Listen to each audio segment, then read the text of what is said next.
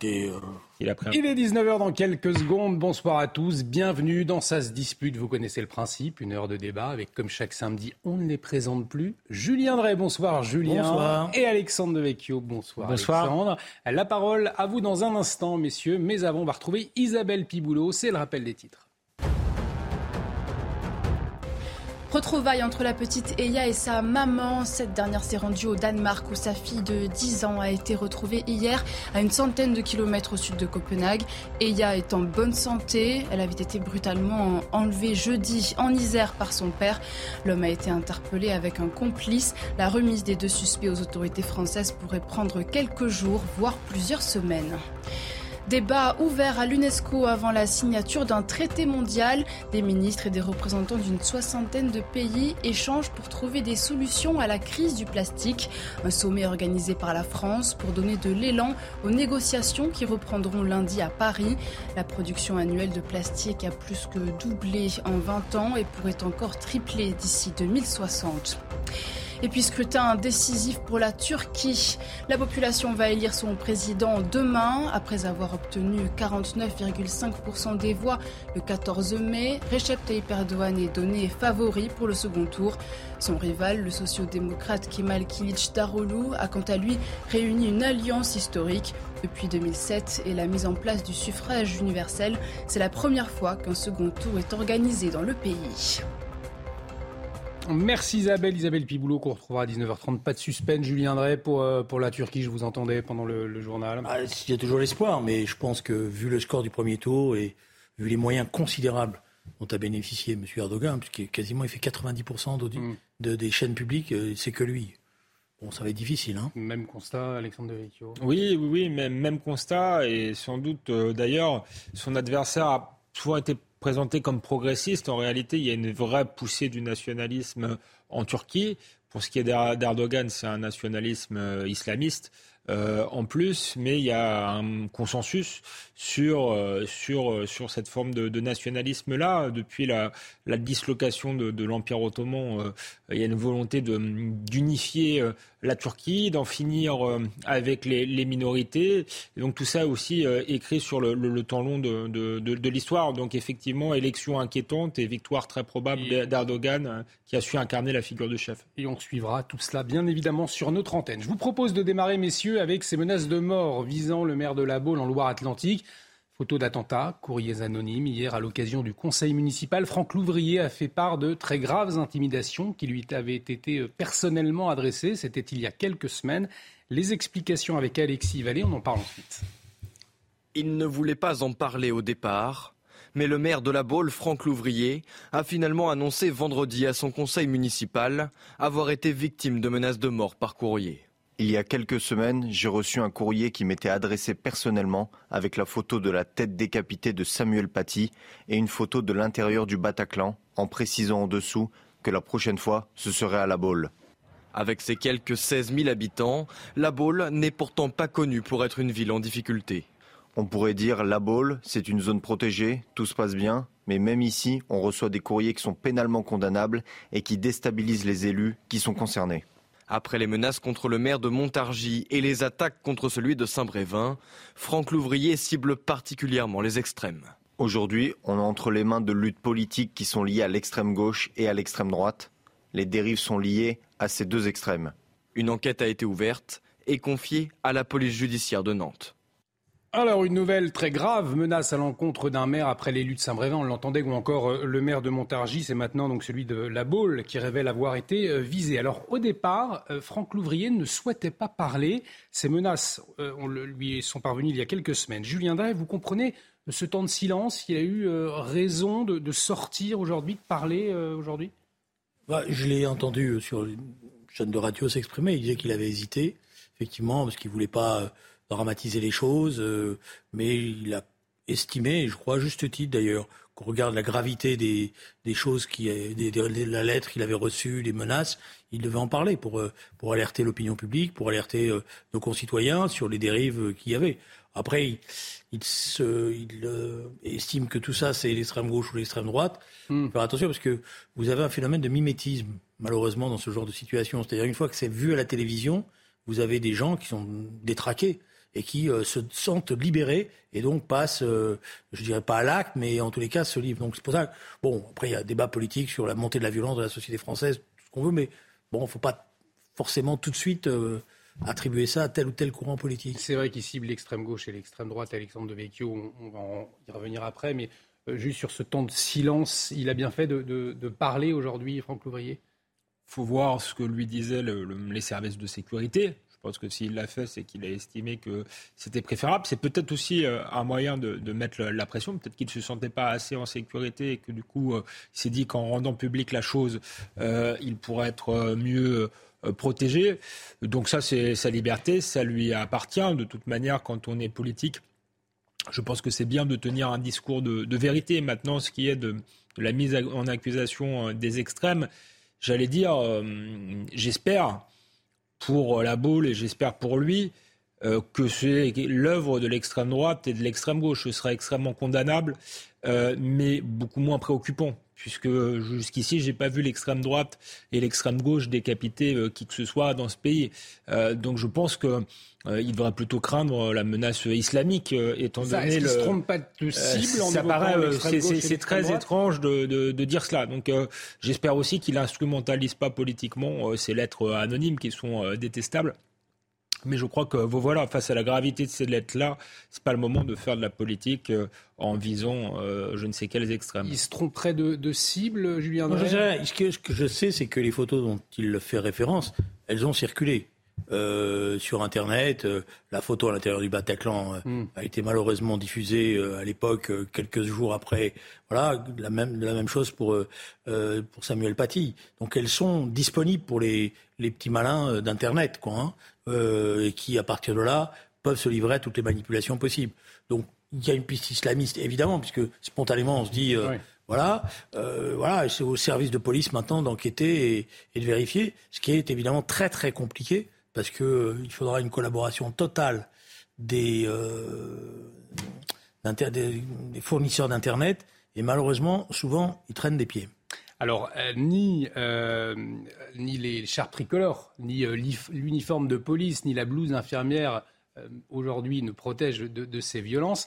D'ailleurs, encore un policier gravement blessé à La Rochelle dans un contexte qui rappelle celui de Roubaix, où trois gardiens de, la paix ont été tués. Il s'agit d'un conducteur ivre à La Rochelle qui roulait lui aussi à contresens.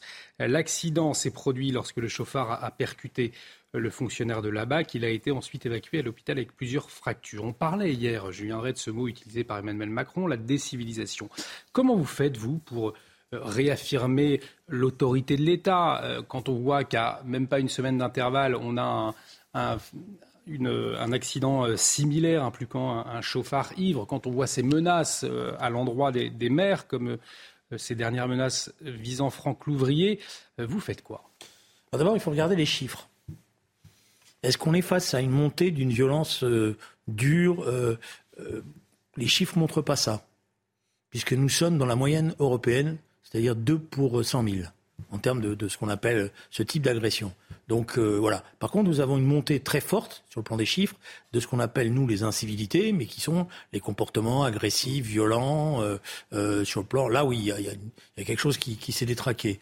Après, il faut faire attention de ne pas tout mettre euh, sur le même plan et pas tout mélanger parce que euh, à force effectivement on crée une sorte de psychose et on comprend euh, plus grand chose si ce n'est qu'on a peur à juste titre parfois d'ailleurs hein. voilà alors après et pour finir il y a aussi dans ce, ce qu'ils appellent le mot à la mode qui va d'ailleurs pas, d'après moi, euh, euh, avoir une vie très longue parce que personne n'y comprend plus rien. Euh, ce fameux décivilisation. civilisation là, qui a été visiblement récupéré dans un déjeuner à la va-vite. il y a des choses qui, correspondent malheureusement à la crise de du fonctionnement de notre société et notamment des services de l'État et de l'autorité de l'État. voilà, et, ça, ça, ça, pose problème. Et puis, bon, je vous l'ai dit hier, mais je reviens. le conducteur ivre il était ivre, mais surtout, il était sous stupéfiant. Oui, et pas, de et pas contrairement à ce que j'ai entendu dire, pas du cannabis. C'est de la cocaïne. Et, euh, et ça, c'est une. Euh, vous interpellez hein, depuis euh, plusieurs semaines. On vous entend régulièrement sur ce plateau interpeller sur cette question du trafic de drogue et, de la cocaïne. Je vous dis, je vous redis, c'est un fléau terrible et qui est destructeur sur le plan. Parce que le cannabis, il y a des accoutumants, il y a des dangers, etc. Mais la cocaïne, c'est terrible. Alors du coup, Alexandre Et l'héroïne, derrière. Hein. On fait quoi euh, quand on voit toutes ces incivilités, ces, violences Est-ce que l'État est, impuissant euh, euh, Qu'est-ce que vous attenderiez D'abord, d'abord, on pose le, le, bon diagnostic. Et pour le coup, j'ai un désaccord avec Julien Drey, moi je crois qu'il ne faut pas isoler les sujets. Certes, le problème de la cocaïne est très grave, il faut le régler, mais je pense qu'il y a quelque chose de, systémique effectivement dans tout cela et que le mot euh, décivilisation, alors on peut choisir décivilisation, sauvagement, barbarie ordinaire, ce que vous voulez, euh, mais ça dit bien ce que ça euh, veut dire, c'est-à-dire qu'il y a une forme d'affaissement de la société. sur les chiffres, euh, moi, je crois qu'ils sont plutôt en augmentation. Hein. Je crois que c'est 45% depuis 2017 d'augmentation des, agressions euh, physiques, c'est 17% euh, des homicides et c'est une agression gratuite tous les 44 secondes dans ce pays.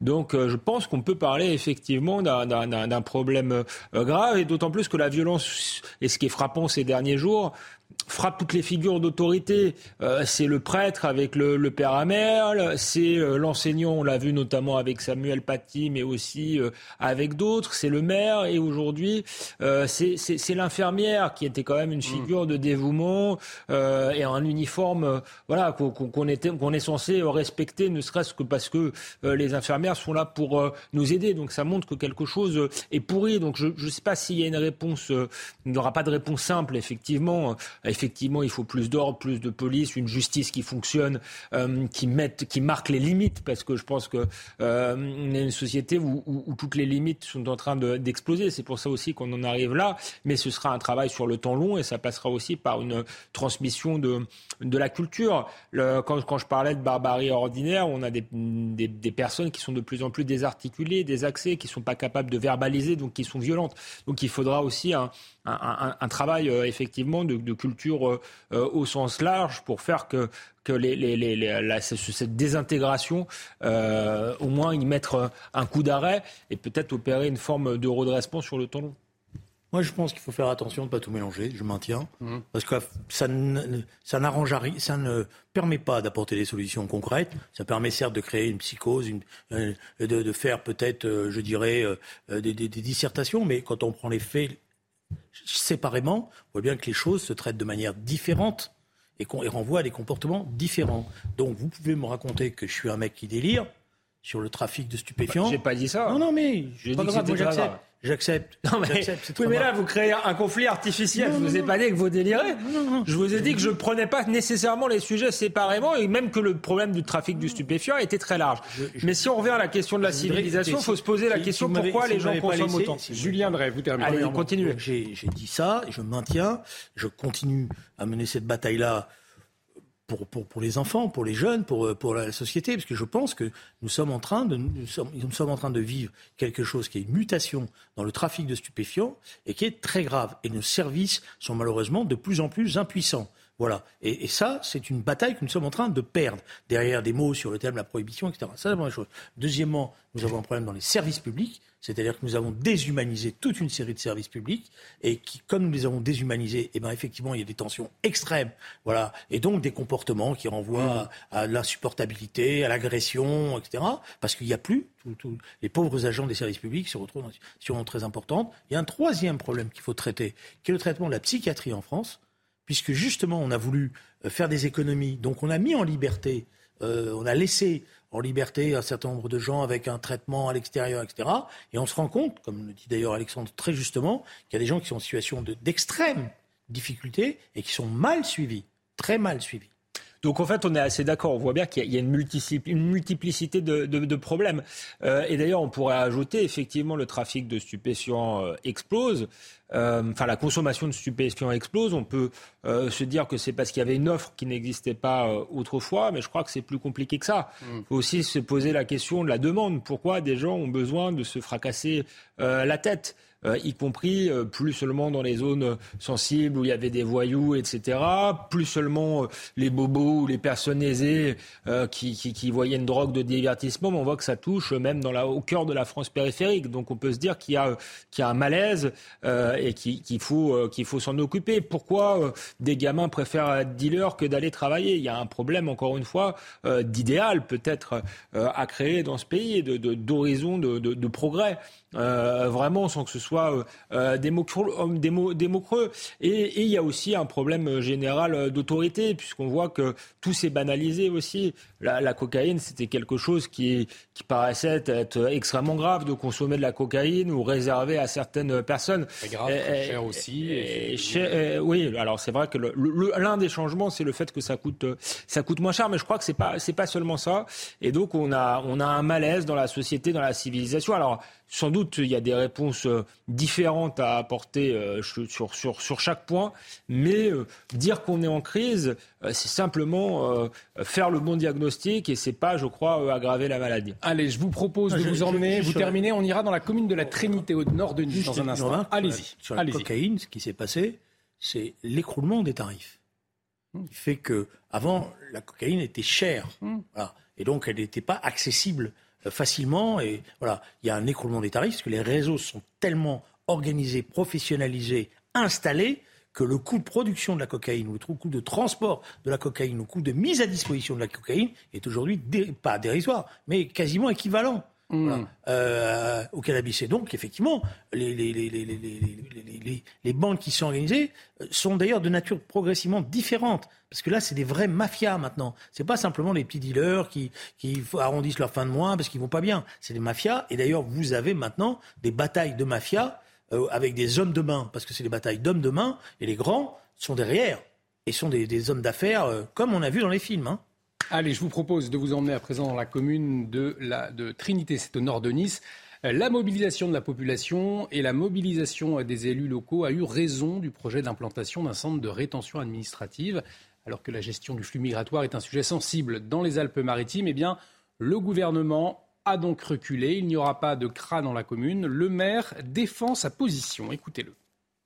Je crois qu'il faut l'aborder aussi avec une politique d'aménagement équilibré du territoire. C'est la raison pour laquelle, euh, alors même que nous venions euh, d'accueillir des, mineurs non accompagnés, euh, nous considérions que ça n'était pas le bon lieu chez nous que de venir implanter aussi un centre de rétention administrative. Initialement, j'ai pu craindre ce même sentiment. Aujourd'hui, force est de constater que je n'ai pas été lâché par l'État, mais qu'au contraire, le gouvernement, au, plus haut niveau, euh, par la voix du ministre de l'Intérieur, a entendu nos arguments. Il a eu raison, Alexandre Devecchio, le gouvernement de reculer. On imagine bien qu'aucune commune ne souhaite voir euh, l'installation d'un CRA dans son périmètre, comme la, prison, hein, évidemment. Ah, oui, alors euh, je pense que le gouvernement a eu raison de reculer, d'autant plus que, euh, si vous me permettez, je suis un peu à l'origine aussi de, cette affaire, puisque Monsieur le maire a écrit une lettre ouverte dans, nos colonnes, dans le Figaro Vox, pour s'adresser au ministre de l'Intérieur en lui disant non, Monsieur Darmanin, la Trinité n'a pas besoin de plus de migrants. Il se, se trouve que je suis favorable à l'ouverture de davantage de, centres de, rétention, mais il se trouvait que c'était sans doute pas le, bon endroit. Les arguments du maire, euh, j'y étais sensible, c'est pour ça qu'on a décidé de, publier la lettre. Euh, il venait d'accueillir euh, des mineurs isolés, on lui avait promis un, commissariat, il se retrouve avec un centre de rétention, et par ailleurs, il semble qu'il existait d'autres solutions. Christian Estrosi, notamment, semblait être prêt à accueillir ce centre de rétention sur, sur, sur Nice. Donc là, c'était une ville qui était déjà touchée par l'insécurité,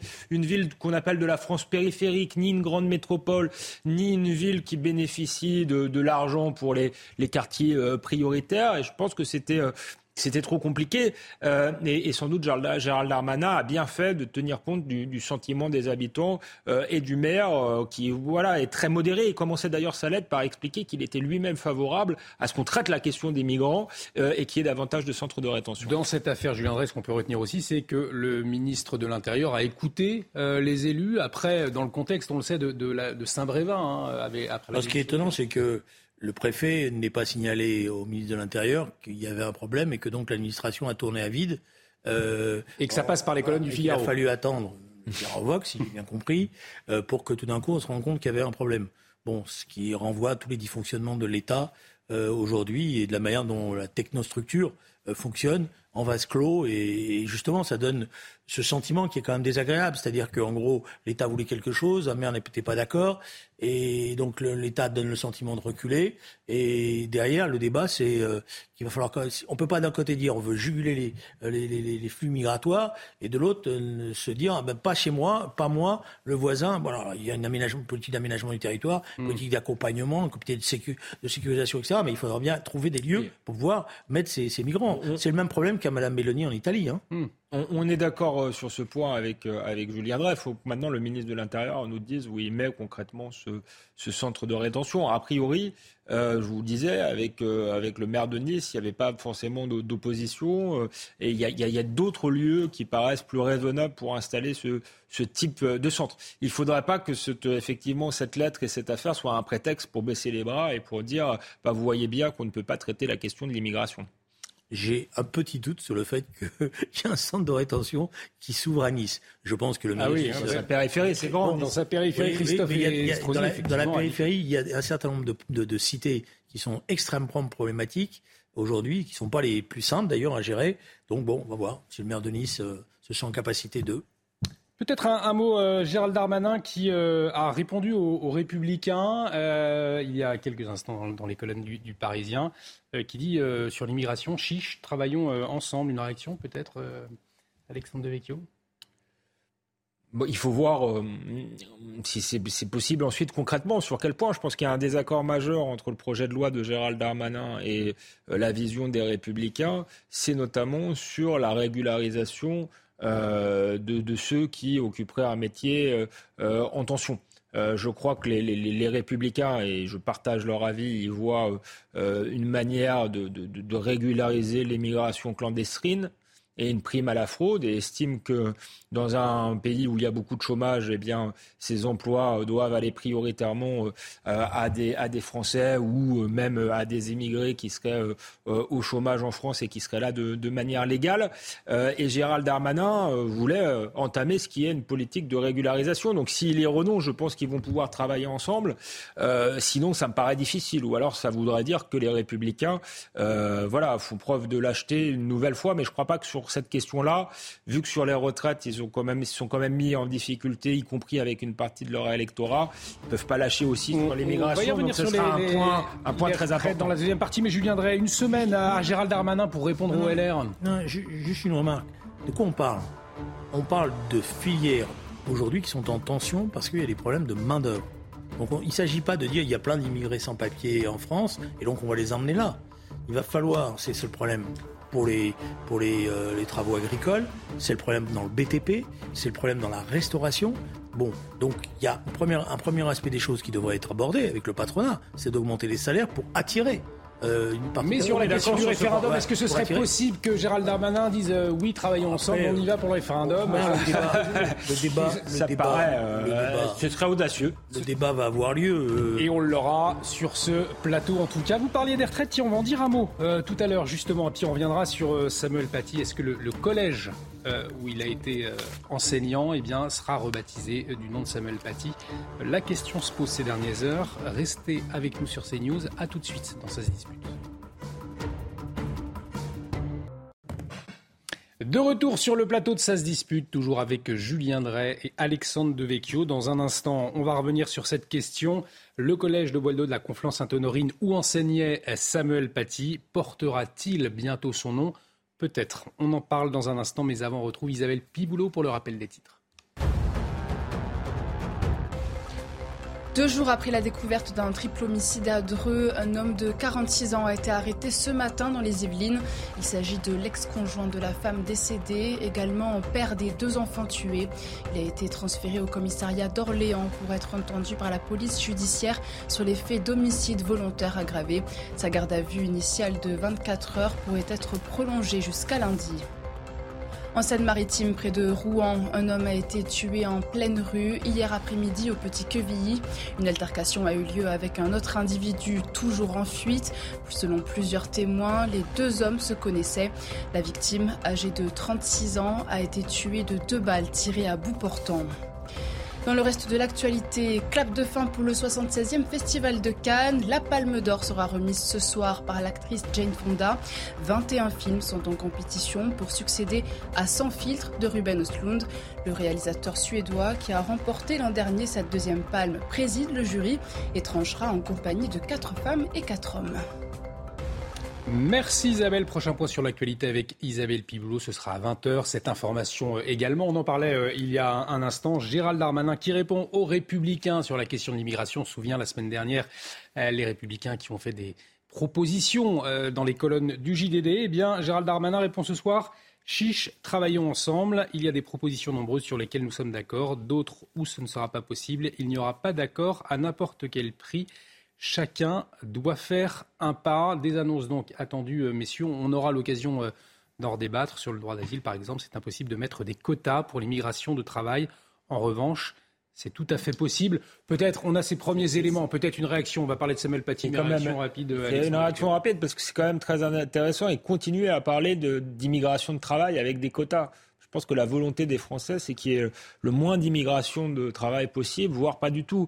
Euh, donc, euh, ce que dit d'emblée Gérald Darmanin, c'est que sur le droit d'asile, tout va continuer comme avant, euh, y compris le fait que euh, on demandera l'asile une fois qu'on est sur le territoire. Je crois qu'une des propositions des Républicains, et là ils ont raison, c'est qu'il faut le demander dans un pays extérieur, sinon on est débouté automatiquement. Donc là, on voit bien qu'il s'est circulé, il n'y a rien à voir. Par contre, on peut voir sur l'immigration de, de, travail. Je, je, crois que ça, ça montre l'orientation dans laquelle veut aller Gérald Darmanin, et du coup, je pense que ce ne sera pas possible.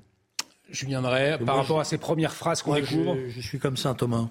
Je crois ce que je lis. Donc là, vous me donnez des phrases. Voilà, c'est juste une, réaction à brûle pour point, si je puis dire. C'est pas forcément évident. Je sais que ce sujet passionne beaucoup sur la chaîne, euh, mais je vais prendre le temps de lire et je reviendrai avec des propositions si c'est nécessaire. Eh bien, parfait. On se donne rendez-vous pour parler de ce sujet demain soir. Je vous propose. On le traitera, bien évidemment. Ce sera avec Geoffroy Lejeune, d'ailleurs, qui sera euh, à votre place. On va euh, poursuivre à, à présent avec cette question. Je le disais, une question qui est loin d'être neuve, d'ailleurs le collège du Bois d'Aulne à Conflans-Sainte-Honorine, où enseignait le professeur d'histoire Samuel Paty, euh, qui avait été décapité, souvenez-vous, le 16 octobre 2020, eh bien, est-ce qu'il portera bientôt son nom, ce collège Selon Stéphane euh, Simon, directeur de la publication du média d'investigation factuelle et auteur de l'enquête Les derniers jours de Samuel Paty aux éditions Plomb, eh bien, une réunion du conseil d'administration de l'établissement a eu lieu jeudi soir, justement, pour évoquer ce projet.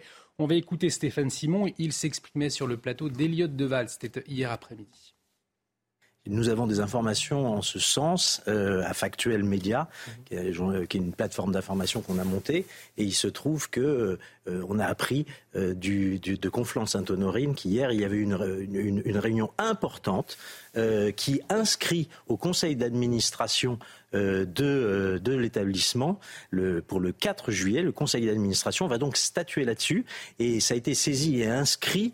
Le changement de nom est acté. Maintenant, il faut que ce soit la bonne nouvelle, ce serait que ce soit le collège Samuel Paty, mais ça peut encore être le collège Victor Hugo ou Lamartine. C'est pas encore tranché. Et ça, c'est un, c'est un petit scoop qu'on révèle. Je viendrai sur le. Ce, là, serait quand même surprenant que la décision de renommer le collège Samuel Paty ne soit pas prise. Euh, on se dit même pourquoi si tard, puisque la demande, euh, elle vient de la famille même de, de Samuel Paty? Je pense qu'il fallait un petit moment d'apaisement quand même. On pas tout de suite s'emballer et faire n'importe quoi. Euh, je pense que c'est bien que la discussion ait lieu au sein du conseil d'administration parce que c'est le, collège qui va après avoir à, gérer le changement de nom, l'information nécessaire pour les élèves, l'éducation qu'il faut faire. Je pense que, par ailleurs, oui, le signe euh, est, utile et pédagogique. Oui. Alexandre Devecchio. Ah, je pense que c'est un, symbole euh, plutôt positif. Sans doute fallait-il euh, du temps, mais je, note qu'il y avait déjà une trentaine, je crois, d'établissements scolaires au Samuel Paty. je comprends hein, la peur des enseignants ou la peur de, l'administration, mais en réalité, euh, la peur n'évite pas le danger. Et si vraiment demain les islamistes veulent refrapper dans ce collège-là, qui s'appelle Samuel Paty ou pas, euh, ce sera la même chose. et surtout, c'est-à-dire que si on pense comme ça, si on pense qu'avec la peur, euh, eh bien, on cède euh, à chaque fois aux islamistes, à toutes leurs revendications, et on fait en sorte que la France soit mûre demain pour un régime de terreur. On parlait de, décivilisation. dans la décivilisation, et ce qui permet le choc des civilisations, c'est aussi le fait que d'une société qui n'est plus suffisamment sûre d'elle-même, suffisamment fière d'elle-même, et qui finalement se soumet, euh, se couche, se met à genoux euh, face euh, à ses ennemis. Donc c'est bien que voilà le personnel enseignant ait choisi là d'être debout. Mais est-ce que le, le, le politique, allez-y, simplement que l'argument que j'avais employé hier en vous disant que le mot décivilisation c'était un mot valise dans lequel on mettait Il allait être pris à Parce que maintenant, si on me met dans le mot civilisation la lutte contre l'islamisme radical, qui est un aspect qui est quand même, d'après moi, extrêmement important, mais qu'on le met sur le même plan que la montée de la violence et qu'on banalise tout ça, moi je pense que, y compris, c'est un très mauvais service qu'on rend à la société française, parce que ça veut dire qu'on relativise le combat contre l'islamisme radical, puisqu'on le noie dans toute une série d'autres phénomènes. Si, si l'islamisme radical n'est pas une attaque contre notre civilisation, je ne sais pas, je sais pas ce que c'est. Mais vous, allez, vous allez le mettre sur le même plan que toute une série d'autres faits de société. Vous avez d'ailleurs vous-même, vous avez commencé, etc. Donc je vous le dis, ce concept-là est un concept qui vous plaît peut-être parce qu'il a été utilisé par telle ou telle personnalité. Je pense qu'il n'apporte que de la confusion politique. Et cette confusion politique, elle peut se retourner en son contraire, notamment dans la lutte contre l'islamisme radical, à quel, qui vous tient pourtant à cœur. Je ne sais pas quelle, à quelle personnalité vous, personnalité vous songiez. Il a été employé surtout par le philosophe euh, Norbert Elias euh, en 1939 au moment de, de la montée du, euh, du, du, fascisme. Il parlait de, de brutalisation notamment de, de, la société. Non, ce que je crois, c'est pour ça que je lis les deux, c'est que je crois que quand une société s'affaisse et en déclin, euh, c'est là que les, les, les, les, barbaries surgissent, que les ennemis euh, euh, surgissent. Donc oui, je, je, je, lis les deux. Si nous sommes attaqués, c'est aussi parce que nous sommes faibles. Et d'ailleurs, les islamistes, faut pas s'y tromper, pour mm, recruter, ont un discours expliquant que nous sommes une société décadente. Alors je ne dis pas du tout que je rejoins leur vision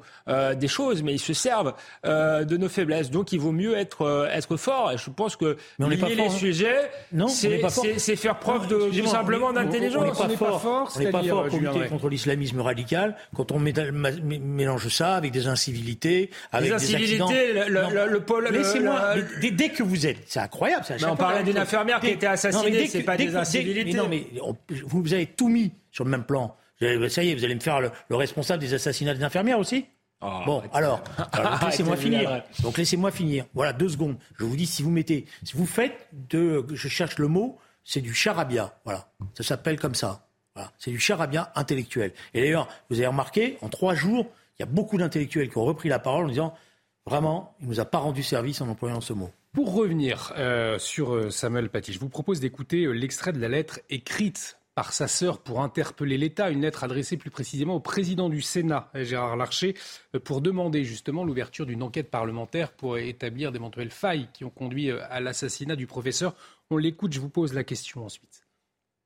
Messieurs les présidents, je viens ici vous demander l'ouverture d'une enquête parlementaire afin d'établir les failles de ce drame et de tenter d'en colmater les brèches. Messieurs les présidents, ainsi que l'ensemble des sénateurs, vous qui avez condamné à l'unanimité l'assassinat de Samuel Paty, délaissant votre traditionnel clivage, j'espère que vous agirez aujourd'hui dans le même esprit d'unité. Comme j'ai eu l'occasion de le dire à la Sorbonne le 15 octobre dernier, on ne met pas un oui mais après le mot décapitation. En France, on met un point. Il faut ouvrir une enquête parlementaire pour identifier ces, failles après la décapitation de Samuel Paty, euh, Alexandre Devecchio. Je pense que ce serait utile, ce serait même la moindre des choses. En plus, euh, généralement maintenant, les enquêtes parlementaires sont filmées, euh, donc ce serait aussi un travail d'information et de pédagogie pour pour toute la France.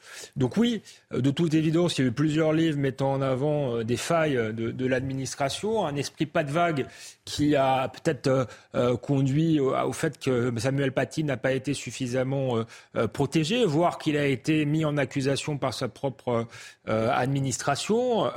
donc je pense que pour que ça ne se reproduise pas, effectivement, il faut une enquête et il faut éventuellement des, sanctions si il s'avère que vraiment certains ont, des dérivés, n'ont pas respecté euh, ce qui devrait être les règles. Julien Marais, vous appelez à une enquête parlementaire. D'abord, il faut faire attention du point de vue, euh, je dirais, fonctionnement de nos institutions.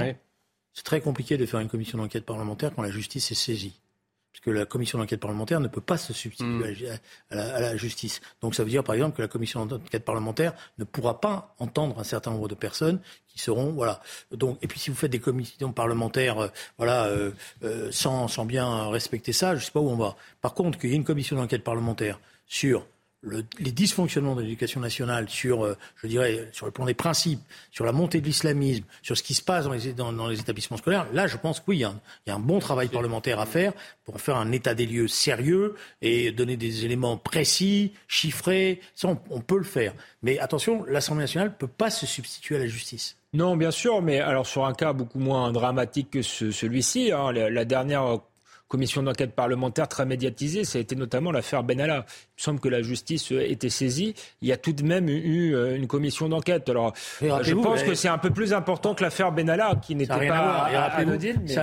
alors, premièrement, ça n'a rien à voir. Et deuxièmement, rappelez-vous, le, système de défense de M. Benalla, en permanence, c'était de dire Ah, mais je ne dois pas en parler au juge. Je peux hmm. pas, voilà. Il n'a pas abouti à grand-chose. Hein, Affaire à suivre. Donc, on va revenir à présent sur la cote de popularité d'Emmanuel Macron et euh, d'Elisabeth Borne. Eh bien, après la bataille autour de la réforme des retraites, regardez euh, ces résultats. Le chef de l'État, eh bien, il regagne 6 points avec 32% des Français ayant une bonne opinion de lui. Il semble qu'Emmanuel Macron donc sort euh, du creux de la vague hein, dans lequel il était après la séquence des retraites. La première ministre Elisabeth Borne gagne elle aussi, euh, elle gagne 5 points, elle remonte à 32% selon ce euh, baromètre. Alors est-ce que vous êtes étonné par ce rebond du chef de l'État? On a posé euh, la question à, des Français et je vous interroge ensuite. Ça m'étonne parce que normalement il devrait être en chute libre avec ces réformes qu'il fait et ça ne correspond pas aux besoins de la population. Vous êtes surpris? Ouais, quand même. Alors je ne sais pas si ça peut être en lien avec euh, l'expression de décivilisation qu'il a euh, employée euh, à dessein, je ne sais pas, et qui peut-être a pu séduire une certaine partie de la frange de droite, voire d'extrême droite. Sinon, autrement, je suis relativement surprise. Évidemment que ça m'étonne, vu les différentes manifestations qu'il y a eu par rapport à la retraite, la réforme des retraites. C'est étonnant qu'il remonte au niveau des sondages. Alors la surprise de ces Français en tout cas interrogés, on entend le mot réforme des retraites hein, euh, qui n'est pas digéré, on aurait pu le croire finalement en voyant ce sondage, viendrait, ce n'est pas le cas? Non, le problème c'est méthodologiquement parlant c'est compliqué d'opposer un micro-trottoir à une étude statistique. Si vous me permettez cette remarque. C'est pas faux. Mais trois personnes comme ça au dégoûté dans la rue. Non, mais je, ne suis pas, le défenseur du président de la République, je ne suis pas macroniste, mais je pense que vous en aviez un qui est à ma place, il vous aurait fait euh, un plat là-dessus. Bon, je ferme la parenthèse. Euh, alors après, moi, je pense que la, la, la, ces remontées qui, qui d'ailleurs varient d'un mois à l'autre, elles sont dues d'abord à une énorme présence du président de la République, euh, qui a essayé de ressouder un peu euh, son camp, sa famille politique, etc. Bon, mais il est quand même très bas dans les sondages. La colère, elle n'a pas disparu. Et j'ajoute, parce que je ne sais pas si on va avoir le temps d'en parler, si, si, on va mais parler, euh, ce qui est en train de se préparer à l'Assemblée nationale est du jamais vu. Jamais vu. Mais alors, et là, je pense que la colère, de, pas simplement des Français et des Français, de tous ceux qui sont attachés au respect de nos institutions, au respect de la démocratie, elle risque d'en prendre un sacré coup. Hein. Vous parlez de la proposition du groupe Lyot pour abroger justement le recul de l'âge de la retraite à 64 ans. Elisabeth Borne, elle parle d'un manque de respect. Je vous pose la question, mais avant sur le sondage, euh, Alexandre Devecchio. Non, le, sondage, alors, euh, dans le micro-trottoir, quelqu'un faisait une hypothèse sur la décivilisation. Je tiens à préciser que tout à l'heure, moi, j'ai défendu le concept, mais je ne crois pas du tout que ça puisse profiter au président de la République, parce qu'il est bien tard euh, dans son mandat, et c'est bien de faire le bon diagnostic, mais, son rôle, c'est qu'est-ce qu'il fait après pour le redressement du pays. Donc, je ne crois pas que ce soit dû à ça. Moi, je crois qu'il y a euh, en France, effectivement, un parti de l'ordre qui fait à peu près 30%. Quand je dis parti de l'ordre, c'est pas le parti du redressement. C'est pas tout à fait la même chose. c'est le parti du statut c'est des gens, tous des retraités en grande majorité, qui sont à la fin de leur vie et qui euh, ne veulent euh, pas de, grands changements, qui ont peur et pour lesquels euh, le président de la République est une espèce de, repère. Et je pense que le fait qu'il ait tenu bon, bah, ce parti-là euh, qui a peur de, grosses ruptures, qui se dit peut-être qu'ils iront pas, que leur retraite, leurs pensions vont diminuer si on n'avait pas fait cette réforme, eh bien, est assez favorable au président de la République. Et du fait qu'il n'y a plus de, de violence dans la rue, etc., est moi, je pense que c'est quand même une vision euh, euh, à courte vue parce qu'il y a un certain nombre de problèmes euh, sociaux, des problèmes également, on l'a dit, de, civilisation, de société qu'il va falloir traiter avec des gens qui changent fondamentalement de, de, logiciel, ce que ne fait pas le président de la République en, restant dans une logique purement, purement technocratique et comptable. voilà, quelque chose à courte vue qui n'a pas résolu en plus le problème des retraites. Alors justement, les, les, retraites, est-ce que ces dernières nous puisque euh, le débat n'est pas fini. Euh, je vous le rappelle, le groupe parlementaire indépendant LIOT a déposé une proposition de loi pour abroger le recul de l'âge de la retraite à 64 ans. Ceci euh, doit être débattu mercredi en commission, puis dans l'hémicycle le 8 juin. Elle bénéficie d'un large soutien des oppositions. Mais hier, voilà, on le voit à l'antenne, on va le revoir peut-être. Voilà ce qu'Elisabeth Borne disait de cette proposition de loi du groupe LIOT. Eh bien, elle parle d'un manque de respect. Je trouve ça scandaleux de laisser croire aux Français qu'on pourrait voter un texte dont chacun sait d'abord qu'il n'est pas acquis, qu'il aille jusqu'au bout de son parcours et que s'il devait être adopté, alors il serait annulé par le Conseil constitutionnel. Un manque du respect, donc cette proposition du groupe Lyot pour Elisabeth Borne, Julien Drey. Tout est faux dans ce que dit la, Première ministre. D'abord, il y a le débat sur le fait que, ça, que le Conseil constitutionnel risque euh, d'annuler. Euh, il n'y a aucune certitude. C'est vrai que c'est assez technique. C'est un peu loin aussi peut-être de gens qui... Elle, elle n'en sait rien au point de départ. Elle peut le supposer mais elle ne peut pas parler à la place du Conseil constitutionnel. Ça, c'est une premier aspect des choses. Donc dire, je suis, voilà, c'est pas vrai. Voilà, ou alors ça veut dire que le Conseil constitutionnel, il est à la botte du gouvernement. Ce que je ne crois pas. J'espère, en tous les cas. Et je ne crois pas. Donc déjà, c'est premièrement. Deuxièmement, c'est la première fois, et j'insiste là-dessus. Vous savez, comme tu es assez longtemps parlementaire, pour savoir de quoi je parle en la matière. Hmm. Ça serait la première fois qu'une initiative parlementaire serait, alors qu'elle a été jugée recevable par le président de la commission des finances, qu'elle a été jugée recevable par le bureau de l'Assemblée nationale, serait euh, annulée. Et là, vous avez un jeu assez trouble, parce qu'au début, je me suis dit, la présidente de l'Assemblée nationale, est courageuse, elle veut pas, elle va défendre le rôle du Parlement. Et elle va être courageuse, elle va pas se laisser faire par l'exécutif. Et je, je, même fait un tweet en disant chapeau, vous êtes en train de mettre les pieds dans les, pas de, de grands présidents de l'Assemblée nationale, comme a été Philippe Seguin, par exemple, qui ne laissait pas, qui défendait les droits du Parlement. Voilà, euh, comme l'avait fait euh, en son temps Henri Emmanueli quand il était président de l'Assemblée nationale, notamment sur le débat sur Maastricht, où il avait imposé que le débat ait lieu, etc. Et tout. Bon, euh, là, là, excusez-moi, hein, mais si on fait ça, ça sera une première et ça va poser un énorme problème. Parce que ça veut dire que si elle remet en cause la parole du président de la commission des finances, elle doit demander sa démission.